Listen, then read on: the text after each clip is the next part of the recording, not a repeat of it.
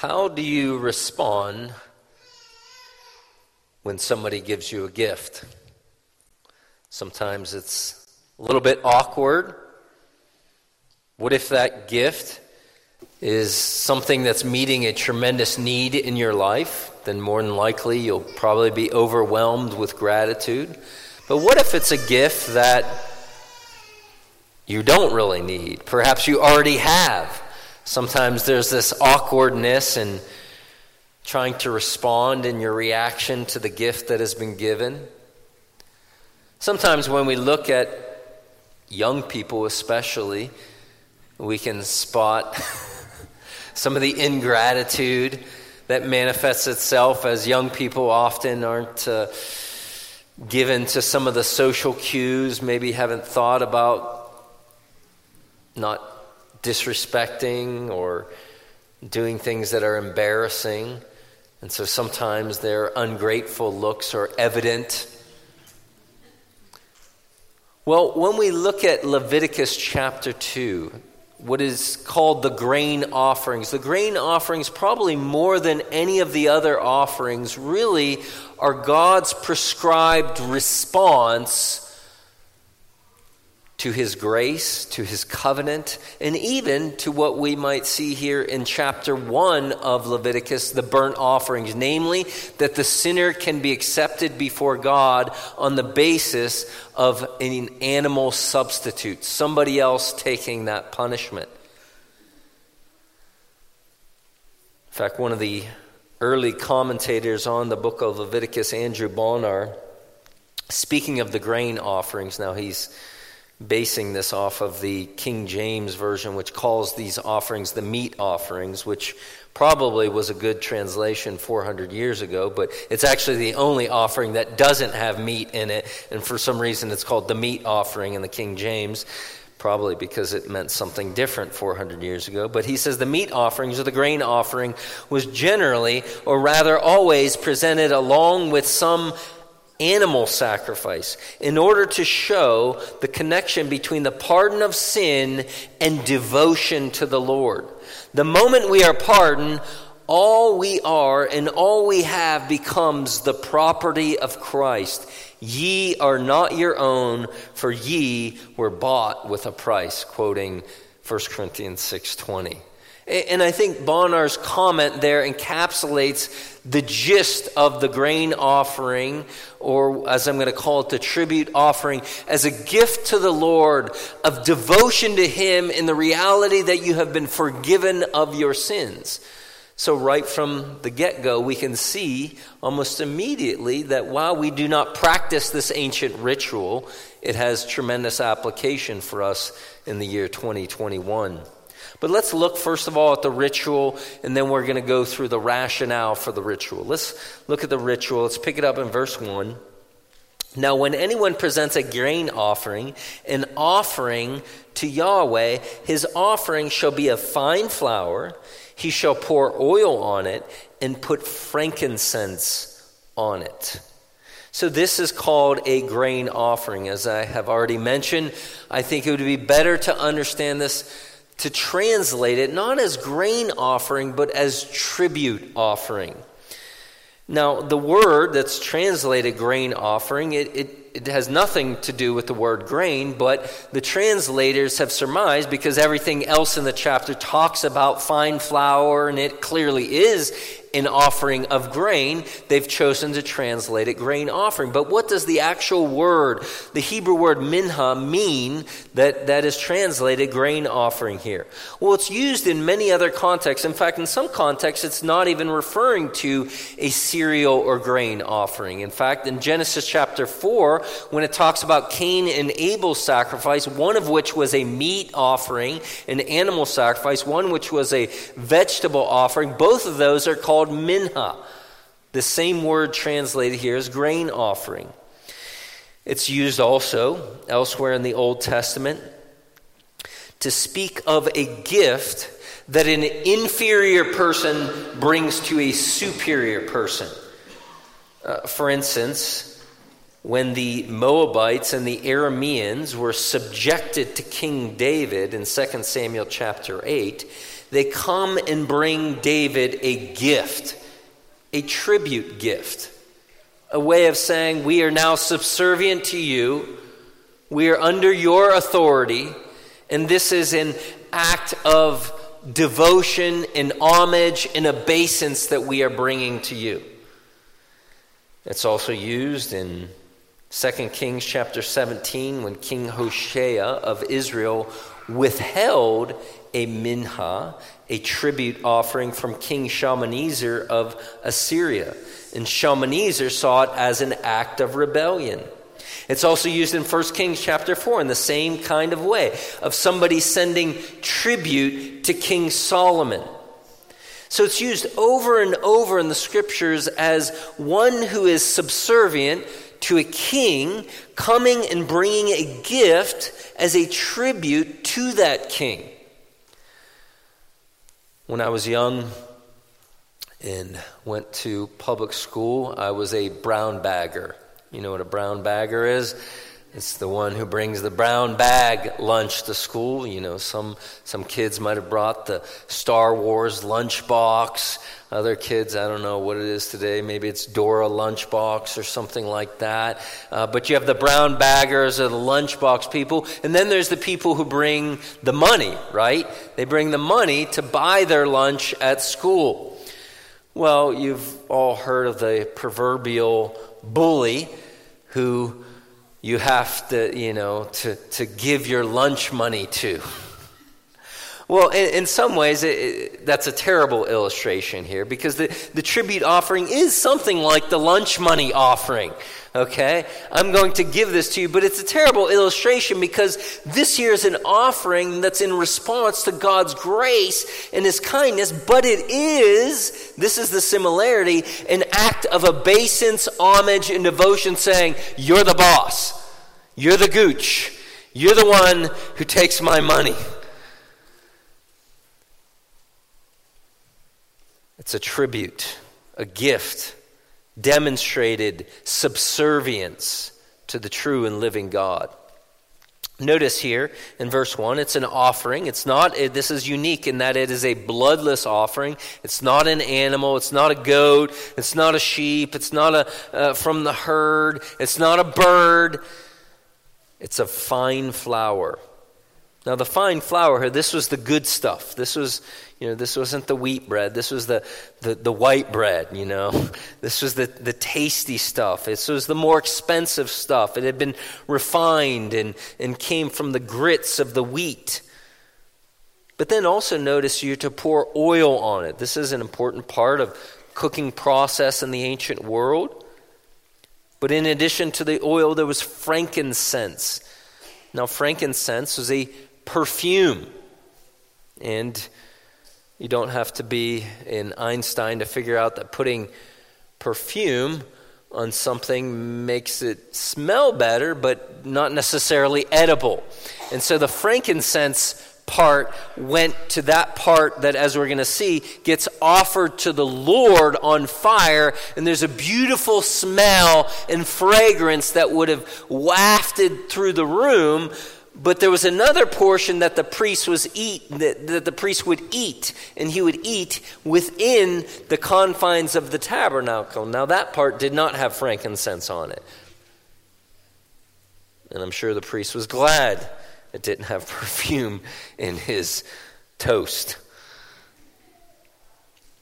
Verse 2 Then he shall bring Aaron's sons, bring it to Aaron's sons, the priest, and shall take from it a handful of its fine flour with its oil and with all of its frankincense, and the priest shall offer it up in smoke as a memorial portion on the altar, an offering by fire of a soothing aroma. There's that phrase again soothing aroma to the Lord, to Yahweh. Verse 3 The remainder of the grain offering belongs to Aaron and his sons, a thing most holy of the offerings to Yahweh by fire. So we see here that part of this is offered up in smoke, but the other part without the frankincense, this is for the priest. This is for the priest. And notice it's called most holy. Now, this phrase most holy, if you trace it throughout the book of Leviticus, it meant that you couldn't take it home in a doggy bag. You couldn't take this home to your family to eat with you. It had to be eaten within the temple. It was set apart within the temple later on the tabernacle here in the desert. Uh, and it was, it was considered most holy because it had to be eaten within the tabernacle temple confines. Verse 4. Now, when you bring an offering of grain, of a grain offering baked in an oven, so now the first part was the uncooked. Now he's going to talk about three different ways in which this may be cooked. The first is it's baked in an oven. It shall be unleavened cakes of fine flour mixed with oil, or unleavened wafers spread with oil. And, and so this first way in which it's presented is, is, it's baked in an oven. Now, you know, we have our ovens today that we think of in the kitchen that you open up and close. It has a door. This would have been in probably about an 18 inch high, about a foot and a half oven that had a small opening at the, the, the, the top part, and there would be a little place to, to put the food at the bottom. And not everybody had one of these ovens, and that's why there's two other ways in which this can be cooked as well. The next way, in, in verse 5, if your offering is a grain offering made on the griddle, it shall be of fine flour, unleavened, mixed with oil. You shall break it into bits and pour oil on it. It is a grain offering. So this one is on the griddle. This would have been a flat, flat pan and it would have been, you know, almost like uh, pancakes, hot cakes being grilled on there. No syrup, we're going to see that in a minute. No jellies. Uh, it had to be unleavened. There was no yeast. And, and also, we can see here that it, it's broken into bits. This probably would have been something like a, a pita kind of bread. Verse 7 Now, if your offering is a grain offering made in a pan, it shall be made of fine flour with oil. So here, this would have been not, not completely flat pan, but it would have been more concave like our pans today. And uh, it was also cooked on top of the fire. And so, three different ways. So, so the point being is, you know, you may be uh, of the uh, upper echelon of society and been able to have your own oven, or maybe you only had a griddle, maybe you only had a pan. But either way, neither of these were obstacles for you to bring this tribute offering in obeisance to the Lord out of thanks and devotion to Him for His grace in your life. Verse 8. When you bring a grain offering, which is made of these things to the Lord, it shall be presented to the priest, and he shall bring it to the altar. Then the priest shall take up the grain offering and its, notice this, memorial portion, and shall offer it up in smoke on the altar as an offering by fire of a soothing aroma to the Lord. And the remainder of the grain offering belonged to Aaron and his sons, a thing most holy of the offerings of the Lord by fire. So, again, similar instructions, whether it was for the raw that was brought at the beginning or these three different ways in which it could be cooked here in these verses. Part of the portion would be burnt on the altar. It's a soothing aroma to the Lord with the frankincense, and it ascends to heaven. And then the other portion, it's most holy. It's to be eaten as a kind of snack for the priests within the tabernacle, most holy to the Lord. Now, in the following verses, we're going to see some prohibitions, some, some no nos when you're making this offering. Verse 11 No grain offering which you bring to the Lord shall be made with leaven. For you shall not offer up in smoke any leaven or any honey as an offering by fire to the Lord. As an offering of first fruits, you shall bring them to the Lord, but they shall not ascend for a soothing aroma on the altar. So here, verse 11 and 12, it states that there wasn't to be any leaven or honey in these offerings. Now, is this because God doesn't like sweets? You know, God is on a diet? No. Okay? No honey was to be offered. Now, when we read the word honey, we think honey from bees, which this word includes honey from bees, but it was broader than that to include honey that came from fruits, namely like jellies that came from figs or grapes or things like that. It couldn't have any honey in it, and probably this prohibition is given because these kinds of jellies and honeys were staple offerings for the pagan Canaanites. And so God says, no honeys. No honeys on the altar. But then also it says no leaven, no yeast. Okay? So this was to be flat bread. It wasn't to be bread that was to be raised with yeast. Now, most of the people who write on Leviticus say no yeast, no honey because of their putrefying effects, their, their effects of fermentation that they have on things. Um, because fermentation is a picture of death. And we see later on through the cleanliness laws of purity and purity things, death was a big thing that made one unclean. The problem with that interpretation is that later on in the book of Leviticus, as we're going to see, unleavened, or there were certain offerings, especially with the feast of first fruits, where you were to bring leavened bread. And so that doesn't seem to be the idea there, but pause on that and we'll, we'll talk more about that later. Verse 13 Every grain offering of yours, moreover, you shall season with salt, so that the salt of the covenant of your God shall not be lacking from your grain offering. With, your, with all your offerings you shall offer salt. Salt. The repetition of salt. Salt mentioned three times here in this verse. Apart from salt making things delicious, I wonder what the significance of that. More on that later. Verse 14. Also, if you bring an offering of an early of early ripened things to the Lord, that phrase early ripened things probably is better to understand as firstborn things or first fruits.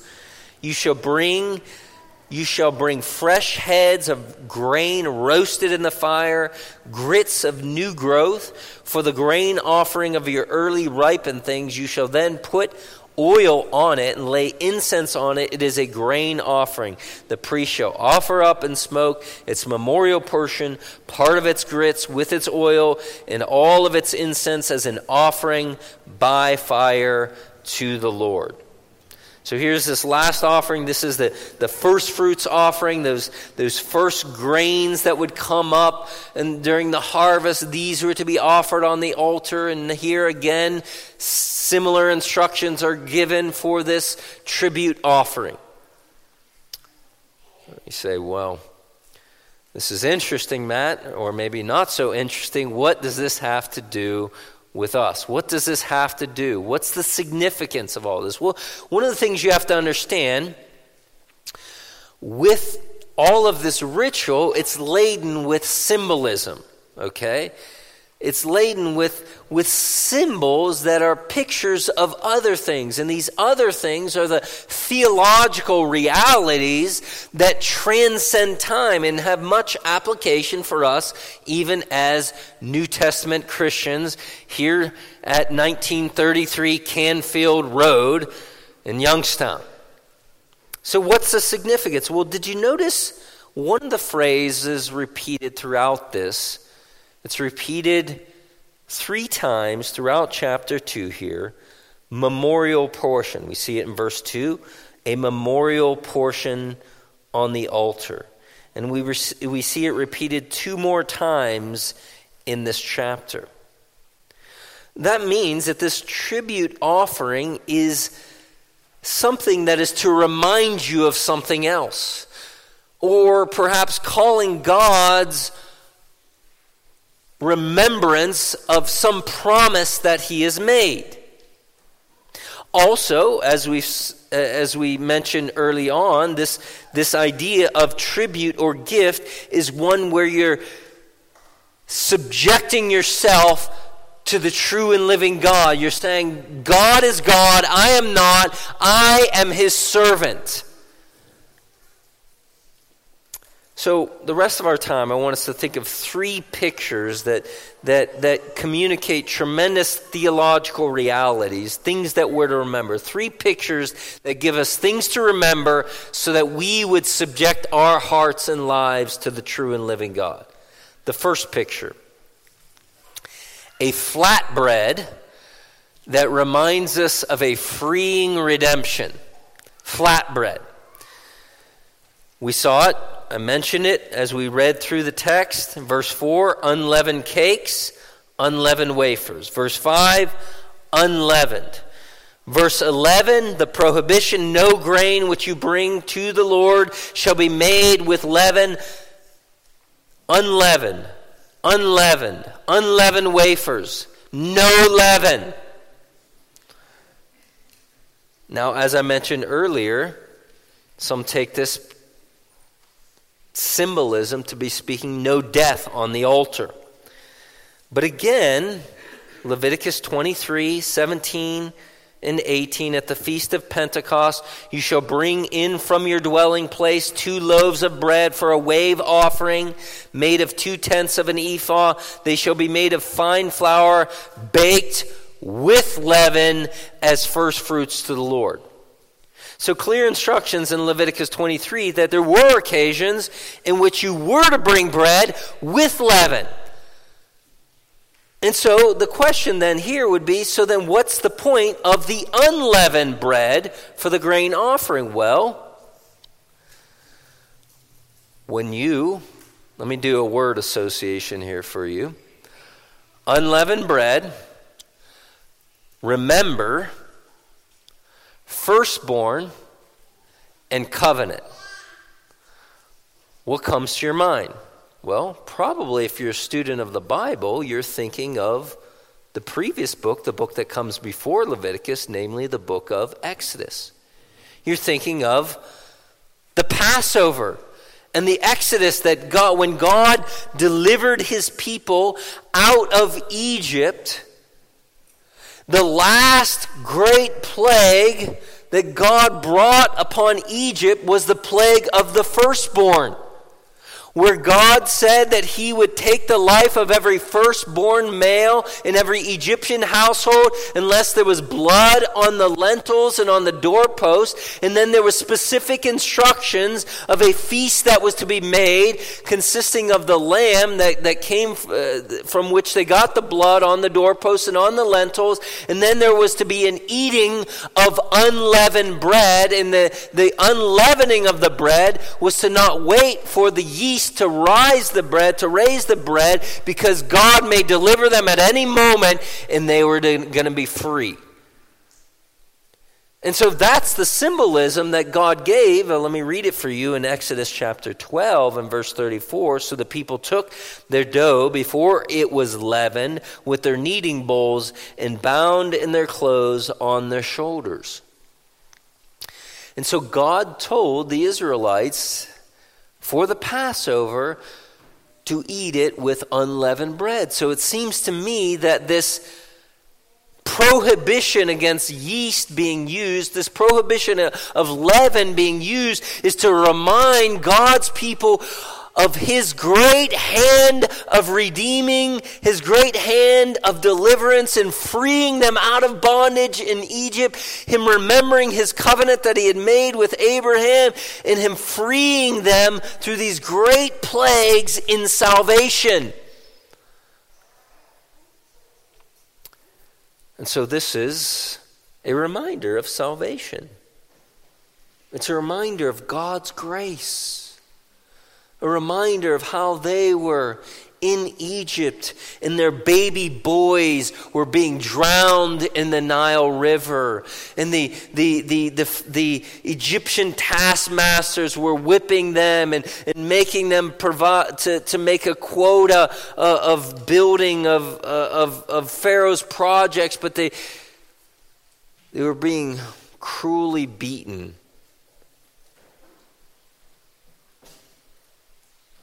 And yet God had rescued them.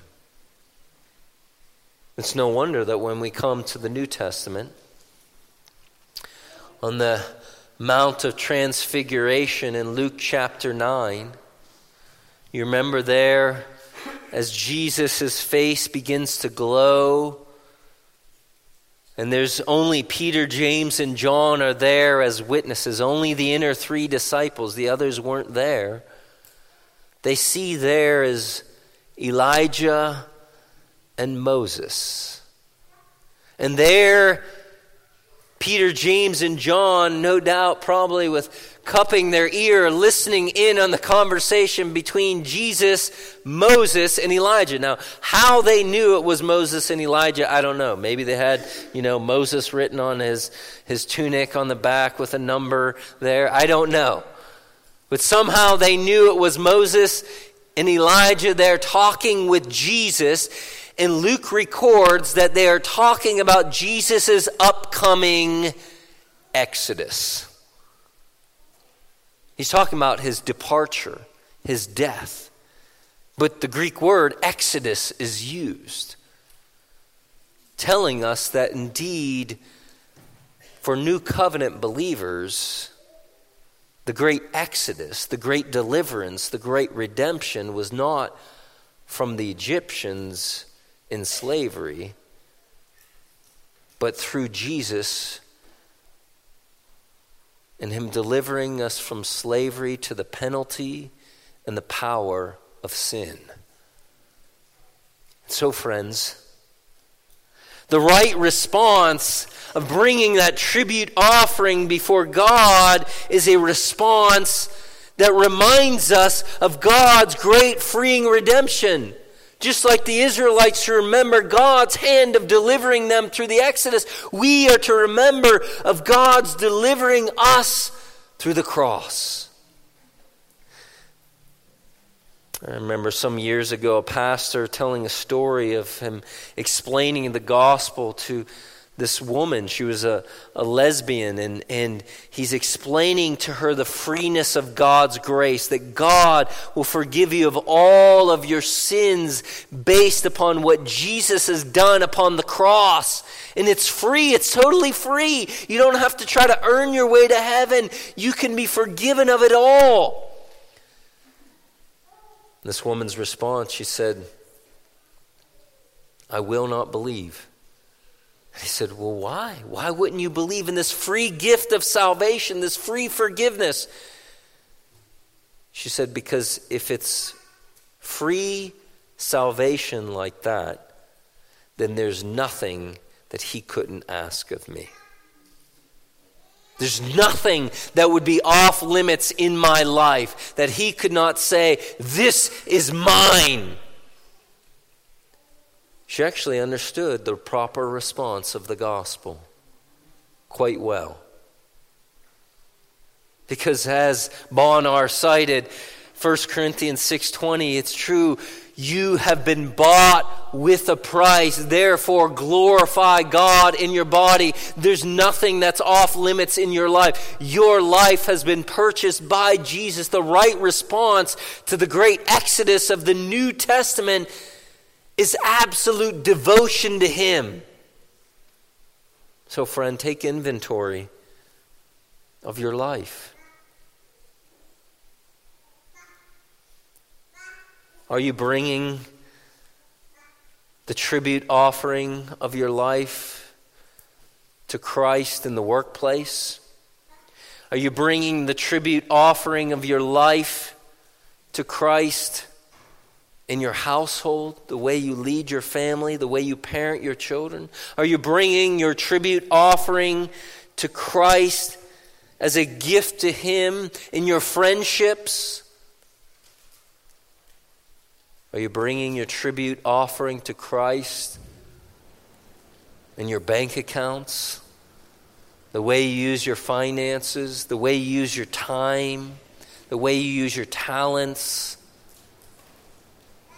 Christ is worthy of all that you are, all that you have. But it's not only a flat bread that reminds us of a freeing redemption, it's a savory salt that symbolizes a steadfast covenant. Did you see that in verse 13? God wants not sweets, but savory, salt Verse 13 Every grain offering of yours, moreover, you shall season with salt, so that the salt of the covenant of your God shall not be lacking from your grain offering. And if you, just in case you didn't get it, with all your offerings you shall offer salt. Salt. No, we use salt today. You know, you sometimes when my wife is making a dish, especially post COVID, her olfactory senses aren't as good. And so, taste this. I get a spoon in my face. And sometimes I'll say, it needs more salt. Uh, the most common way in which we use salt today is for flavoring. And they use salt for flavoring in the ancient world, to be sure. But here, in this context, and in most of its usages in the ancient world, salt was not used as much for flavoring, but more so for preservation, to preserve something. And we also use it today to preserve things, to keep them fresh, to keep things from going bad because salt it has a preserving effect and kills bacteria and, and keeps things from decaying and decomposing. And so salt here when god speaks of the salt of the covenant it's talking about when God makes a covenant, he preserves it with salt to highlight its enduring nature. That he will be faithful to every promise he makes. He will preserve the covenant with salt because he will be faithful to his promise. Listen to a couple other passages. Numbers chapter 18 and verse 19, speaking here of the Abrahamic covenant, all the offerings of holy gifts which the sons of Israel offer to the Lord, I have given to you and to your sons and to your daughters as a perpetual allotment. It is an everlasting covenant of salt before the Lord to you and your descendants with you an everlasting covenant of salt. And even outside of Israel was common, even amongst the pagans, when they would make a covenant, which is a sacred promise to one another, that they would often institute that covenant with salt. Salt highlights the enduring nature of God's everlasting promises. And so, salt was to be placed upon these grain offerings, these tribute offerings. And again, remember they're called memorial offerings as a reminder God is faithful to all of his promises. One more salt passage. Second Chronicles chapter 13 verse 5. Do you not know that the Lord God of Israel gave the rule over Israel forever to David and his sons by a covenant of salt? So here the Abrahamic covenant was called a salt covenant, but also an expansion of that Abrahamic promise was the Davidic covenant that is instituted in 2 Samuel 7. It's reiterated by the chronicler. And here in 2 Chronicles chapter 13, verse 5, the Davidic covenant or the Davidic promise is called a covenant of salt. So, what is the Davidic promise? The Davidic covenant. It's the promise that God gave to David. Remember when David said, I want to build a house for the Lord? And then God said uh, through the prophet Nathan that you're not going to build a house for the Lord. I'm going to build a house for you. You are going to have a descendant upon the throne of David forever.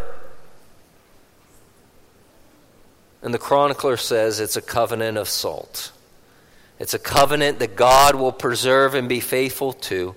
And wouldn't you know, the opening pages of two of the Gospels, in the Gospel of Matthew and the Gospel of Luke, they open up with a family tree, a genealogy that traces Jesus' descendants back to David highlighting that God was faithful to his promise, that he was faithful that there would be a descendant of David sitting upon the throne forever and ever. And that fulfillment comes true in the promise that God gave to David in the person of the Lord Jesus Christ. And he is a forever king through the resurrection of the dead. Because while all the other kings of David lived so and so many years, and they either lived faithful like David or unfaithful, they would die. But Jesus died and he rose from the dead and he sits upon the throne of David forever. And so, this is that seed of Abraham, that descendant of Abraham who also fulfills not only the Abrahamic covenant, but also the Davidic covenant. And again, my friends, this calls for a response. It's called a memorial offering because as they would offer this, they were reminded by putting the salt on the offering that God will be faithful to all of his promises. And so, my friend, as new covenant believers, we can live on this side of the cross and see the amazing ways in which God was faithful to all of his promises. And we can be reminded of his covenant promises that he's given to us. Like Romans 8 1. There is now, therefore, no condemnation for those who are in Christ Jesus. As you're seeking to live your Christian life, and you see the many ways in which you fail to obey him and live before him and and and, and some days you're tempted to think you know am, can I stand before the judgment of God? Am I even a Christian? You lay hold of that promise and you squeeze it and you hold on to it and you say, There's no condemnation for those who are in Christ Jesus. I trust in Christ alone to be able to stand before God. And you hold fast to that promise and you eat some salty potato chips as a reminder that God will preserve that covenant promise. Or how about Romans 8:28? As you're going through trials and difficulties in life, you remind yourself God causes all things to work together for good to those who love Him, to those who have been called according to his purpose. And you squeeze onto that promise. You say, God, I can't see how and what good you're working in this situation, but I know you are faithful to your covenant promises. So I'm going to trust in you that you are working some good behind the scenes, and I will believe and trust in you. And then you also come as you're reminded of his, of his covenant faithfulness and you say to King Jesus, Jesus, you are faithful to all your promises. How can I live for you? I give my life as an offering to you. Isn't it no wonder that Romans, you know, Romans 1 through 11 traces all of God's grace and his covenant faithfulness and his covenant promises and all the benefits of those who are in Christ Jesus. We just named two of them in Romans chapter 8. And then in Romans chapter 12, in verse 1, it mentions another kind of non bloody sacrifice. He says, Therefore, I urge you, brethren, in view of God's mercy, to offer your bodies as a, living sacrifice unto the Lord, holy and pleasing to Him. This is your spiritual service of worship. We come to God not with fine flour and oil, but we come to God with our lives in light of His freeing redemption in light also of what we see here with his steadfast covenant faithfulness. So we see the flatbread reminds us of freeing redemption, the, the salt that reminds us of God's steadfast faithfulness, now a perfume that pleases. A perfume that pleases.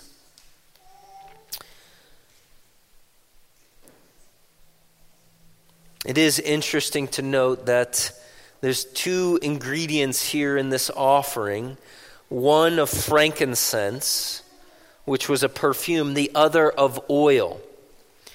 And clearly, the, the, the, frankincense communicated the, the pleasing aroma it was to be unto the Lord. But that oil, now, oil sometimes in the Old Testament is symbolic of the Holy Spirit. And this could be a, a symbol of the Holy Spirit as He is the one who enables our lives to be pleasing unto the Lord.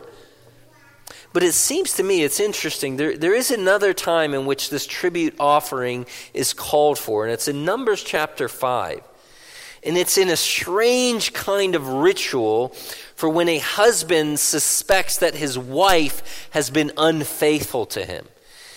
And, and, there's a whole ritual that's involved in this. It's you know sometimes called the jealousy uh, ritual. But there's a minha offering, a tribute offering that's to be given, and there's two things that were excluded that normally were part of the tribute offering, namely the frankincense and the oil. And it seems to me that the frankincense and the oil would be excluded because it wasn't a joyful kind of situation. It was a situation which his, the husband suspects that his wife has been unfaithful to him. And so it seems to me that the symbolism here of the oil is a symbolism that is communicated throughout much of the rest of the Old Testament as a picture of joy. A picture of joy. We see this picture of joy in Isaiah chapter 61 in verse 3. Just turn there quickly.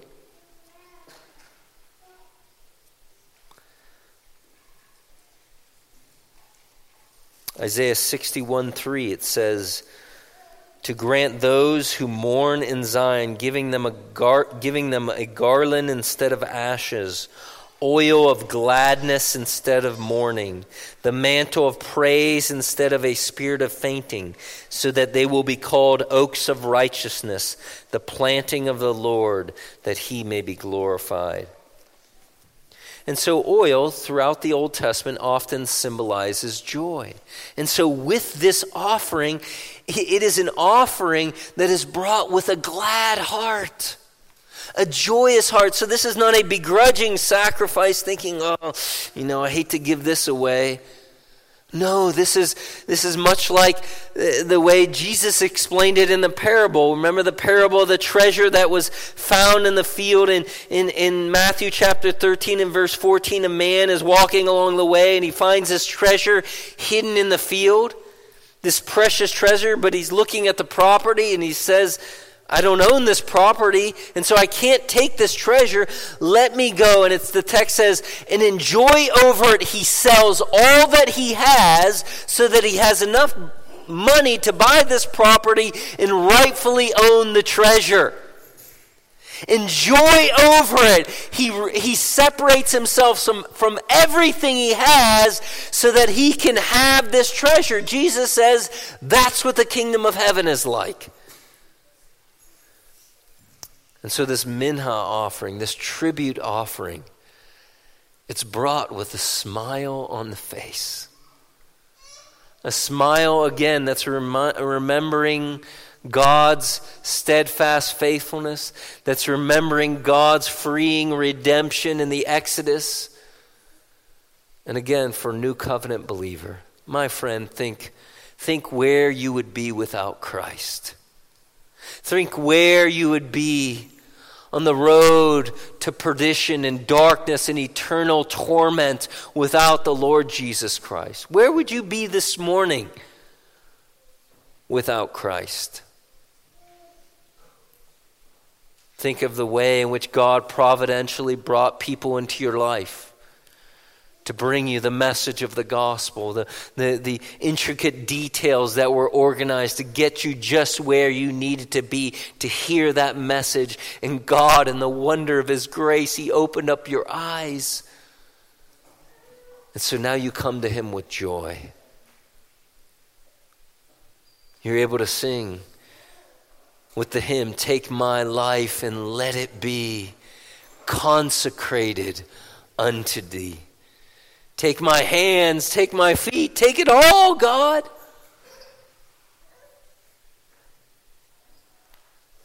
But it wasn't only oil that was pleasing, pleasing to the offer, but also the perfume, the frankincense. I don't know. You know, sometimes you, especially around Christmas time, you go into J.C. Penney's or one of those places, and there's people ready to squirt you with some kind of perfume. I've, I've never seen frankincense amongst the items, the perfumes to purchase, but it evidently was an ancient fragrance. And as it was burned on the altar, that fragrance would, would have ascended into the air and created this beautiful smell. And, it certainly is highlighting that, that the believer, uh, as he is united to God in covenant and as he brings his gifts to God, while they may not be very worthy in and of themselves, but because you are in covenant relationship, it is a pleasing aroma unto the Lord. It makes me think sometimes of, you know, sometimes uh, young people will give me gifts, offerings at the end of the service, or sometimes my children will give me offerings. It'll be a, a picture. Maybe it's a family picture. And as I receive that offering, maybe it doesn't have the exquisiteness of a Van Gogh. It's not, the, the symmetry of my head is not quite right. But as I receive that offering, it brings great pleasure to my heart because I know it came from love.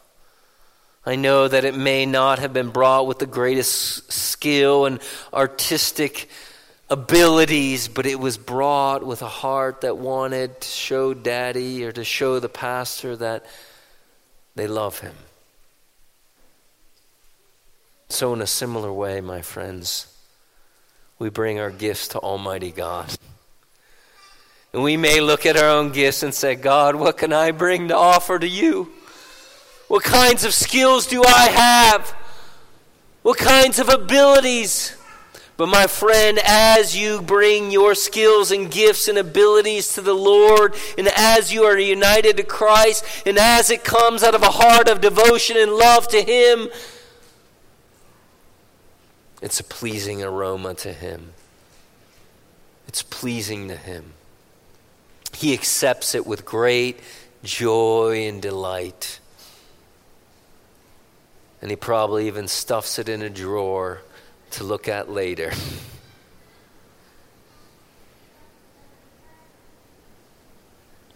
Friends, we ought to come with this kind of devotion. Jonathan Edwards, the great colonial pastor theologian, he's famous for his resolutions. When he was 20 years old, he wrote, I can't remember how many resolutions there were, I think 70 some resolutions. And, the amazing thing about these resolutions is that he, he read through them every week for the rest of his life. One of these resolutions resolve to live with all my with all my might while I do live. Resolve never to lose one moment of time, but to improve it in the most profitable, profitable way I can resolved never to do anything which I should despise or think meanly of in another. Resolved never to do anything which I should be afraid to do if it were the last hour of my life.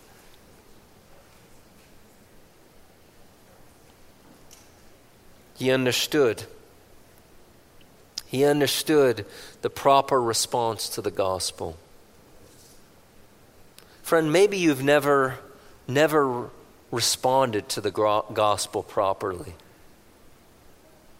This gospel, we, we saw the picture of this gospel in chapter 1 laid out as, as the the Israelite would come and put his hand upon the, the lamb or put his hand upon the goat or put his hand upon the animal that was from the herd and he pressed his hand and transferred his guilt to that animal and then cut the throat of that animal and that animal was then burnt on the off on the altar in whole. And we saw that that was a picture of Christ as the one who is our sacrifice. And in the gospel is that Jesus died on the cross and he absorbs all the guilt and all the punishment that we deserve. But we have to come to Him. We have to press our hand into His head. We have to trust and believe that He paid the price for our sins.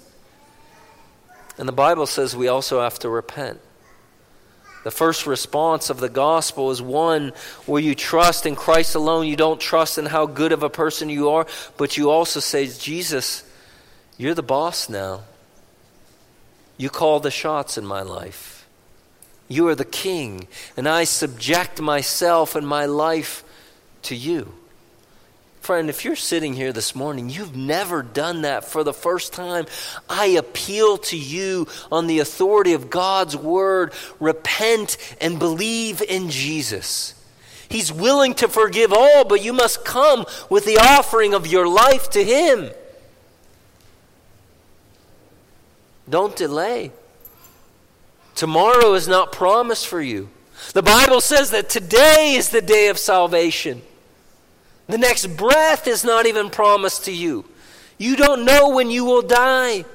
Don't delay. Young person, you may think you have the rest of your life to live. You may think that you, you know, I'll grow up, I'll get married, I'll get a job, I'll do this and do that. But my friend, you don't know Tomorrow is not promised. There was a young person riding his bike on Mahoning Avenue yesterday who got hit by a car. You don't know. So don't delay. Turn to Christ and hold fast to Him. And for those who have taken that first step of faith and trust in Him alone, and you've brought your life as a tribute offering to Him, keep offering your life to Him. Because Jesus said we take up our cross daily and follow Him. And it's no wonder that it is an interesting thing when we look at the New Testament, when the Lord Jesus is here on earth, and as people in their hearts spilled over in love, devotion, and homage to Him, that they bring perfume to Jesus, much like this tribute offering. We see it in the opening pages of the Gospel of Matthew. Remember those, those wise men, those magi from the east, they come and they bring their offerings and they bring their gifts of gold, frankincense, and myrrh. We see it even in, I think it's Mark chapter 12. We see it in John chapter 12 with Mary of Bethany. Jesus had raised her brother Lazarus from the dead, and she loved Jesus. And you remember she broke that bottle of expensive perfume and poured it upon Jesus, and Jesus said that she was anointing his head for burial. And those who were looking on, even the disciples, got swept up into the lie of Judas and, and thought, well, that's just a little bit extravagant. That's just a little bit too much. And Jesus said, no, she did what she could. But then there's another example, another instance it's in Luke chapter 7. There's that woman there. Luke describes her as a sinner. She had probably lived a life of prostitution, a life as an outsider amongst the people of Israel. And you remember Jesus is eating inside the house of Simon the Pharisee. And in comes this woman in Luke chapter 7 and verse 37. It says, And there was a woman in the city who was a sinner. And when she learned that she, and when she learned that he, Jesus, was reclining at the table in the Pharisee's house, she brought an alabaster vial of perfume. And standing behind him at his feet, weeping, she began to wet his feet with her tears. And she kept wiping them with her, the hair of her head and kissing his feet and anointing them with perfume.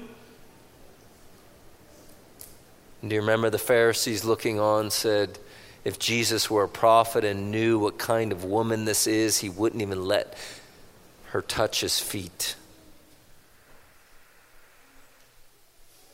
I mean, imagine that. Imagine being there and seeing this woman just sobbing in tears and, and pouring over Jesus with her tears and grabbing her hair and washing Jesus' feet and then breaking this, this expensive vial of perfume was probably her life savings and pouring it on Jesus' feet.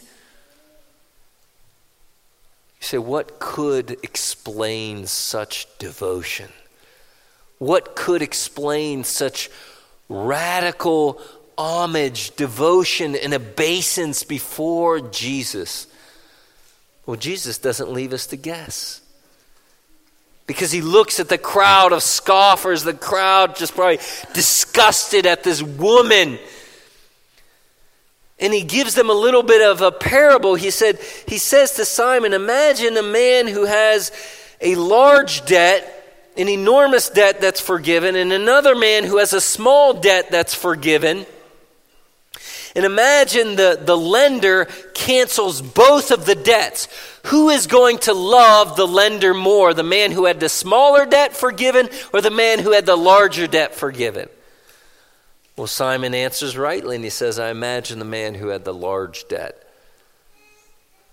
And then Jesus looks at them and says, this woman, she loves much because she's been forgiven much. She was extravagant in her devotion, in her tribute, dare I say, tribute offering before the Lord, because she knew the great debt she had accumulated up to high heaven that was a stench of sin and rebellion and using her body for gain. And God the Almighty had forgiven that debt through the Lord Jesus. Friend, Jesus calls for your devotion this morning. He's worthy of it. Do you love him much because you've been forgiven much? Let's pray.